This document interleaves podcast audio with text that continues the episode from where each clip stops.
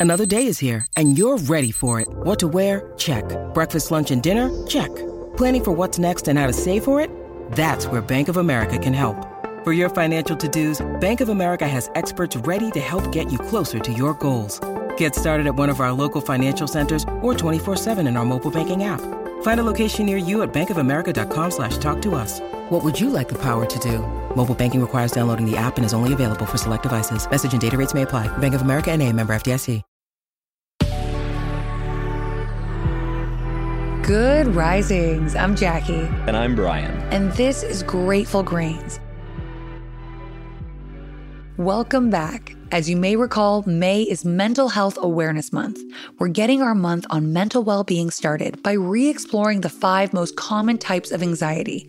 We got it started Monday with social anxiety. Tuesday, we talked relational. Yesterday, it was panic. Today, it's intrusive thoughts and OCD. We'll start today by acknowledging that there are so many people out there who suffer silently. A lot of people respond to anxiety by trying to suppress it or ignore it.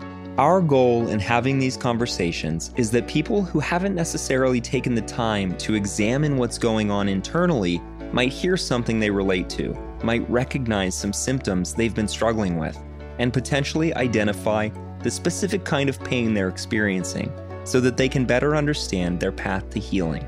From my personal experience, if you can be specific about the type of pain you're experiencing, you're far more likely to discover the root of it. And if we know the root of it, we understand a little bit better what's causing our distress, what's causing our social anxiety, what's causing our relational anxiety, what's causing our panic, then we can begin to understand where and how to begin to heal. Like we said on Monday, our conversations are always based on our own personal experiences, our close friends and family's experiences, and the things that we've learned in our journey of healing and growth. If you're experiencing severe anxiety of any kind, we highly recommend seeking out the help of a trained professional. The anxiety we're exploring today is OCD and intrusive thoughts. This is an interesting one because the vast majority of the population, 90% according to the OCD and Anxiety Center, experience some form of intrusive thought.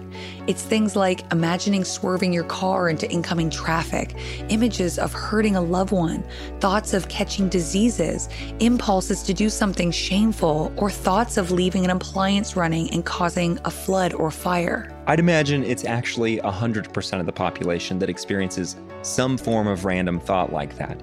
The difference in that 10% is that they don't identify the intrusive thoughts as intrusive. They're likely simply comfortable with the process of the human mind. They see the thoughts come, they see the thoughts go, they accept them with no labels, and they move on. The difference between when an intrusive thought becomes an issue, as far as anxiety is concerned, is when we obsess over it, when we latch onto it, when we experience guilt or shame as a result. It's our response to the intrusive thought that has the impact on us, and that's obsessive compulsiveness. Doctor of Psychology Ashley Butterfield writes for the OCD and Anxiety Center. The primary difference between intrusive thoughts that occur in the presence of clinical anxiety and those that do not is the way these thoughts are appraised. Individuals with clinical anxiety are more likely to judge their intrusive thoughts as bad, immoral, or dangerous. Such interpretations generally lead to emotional activation, which increases the perceived strength of the intrusive thoughts, which then increases the level of focus upon the thought.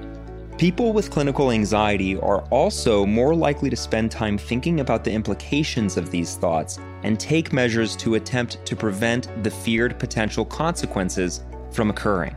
Furthermore, they're more likely to overestimate the probability of experiencing these feared outcomes. People without clinical anxiety are more apt to dismiss such thoughts as out of character and go on about their day. Some suggest that people struggling with intrusive thoughts distract themselves, get their mind off of these thoughts, or just simply don't worry about them. While this advice may be well intentioned, these kinds of solutions aren't feasible in the presence of clinical anxiety. Thought suppression or attempts to otherwise banish a thought tends to have a boomerang effect. No matter how hard we try to push them away, they continue to make their way back into our consciousness. However, because such thoughts are distressing, many people reflexively try to suppress or get rid of them to no avail. In the presence of anxiety and obsessive compulsive disorders, intrusive thoughts should especially not be suppressed, but rather they should be examined, confronted, and worked through. This is the approach embedded within cognitive behavioral therapy and exposure and response prevention. By learning how to systematically come into contact with intrusive thoughts, individuals can learn to effectively address these intrusions in ways that provide much more than the temporary relief offered by things like thought suppression, compulsive rituals, checking behaviors, and or frequent confessing and apologizing. In essence, these treatments will decrease both the frequency and the power of intrusive thoughts. Combined together, CBT and ERP can reverse the cycle between intrusive thoughts, misappraisals, emotional activation or distress, and compulsive behaviors. Many practitioners also recommend meditation, cultivating awareness, grounding, acupuncture, exercise, supplementation, and a diet low in sugar, alcohol, and caffeine. All those things in combination are even better. If you're in immediate need, you can reach out to the National Suicide Prevention Lifeline at 1 800 273 TALK. That's 1 800 273 8255. We also know that treatment can often feel expensive or out of reach, but publicly funded programs are available in most places. If you're in the US and struggling financially, the Substance Abuse and Mental Health Services Administration will help you find low cost or no cost treatment. You can call them at 1 800 622 HELP, 1 800 622 4357.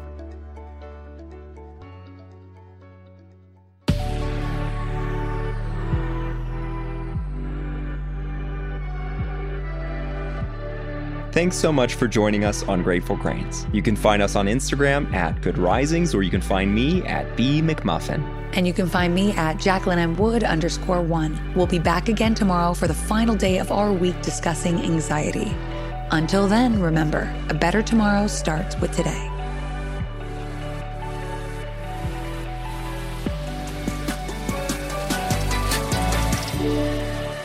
Good Risings is presented by Cavalry Audio.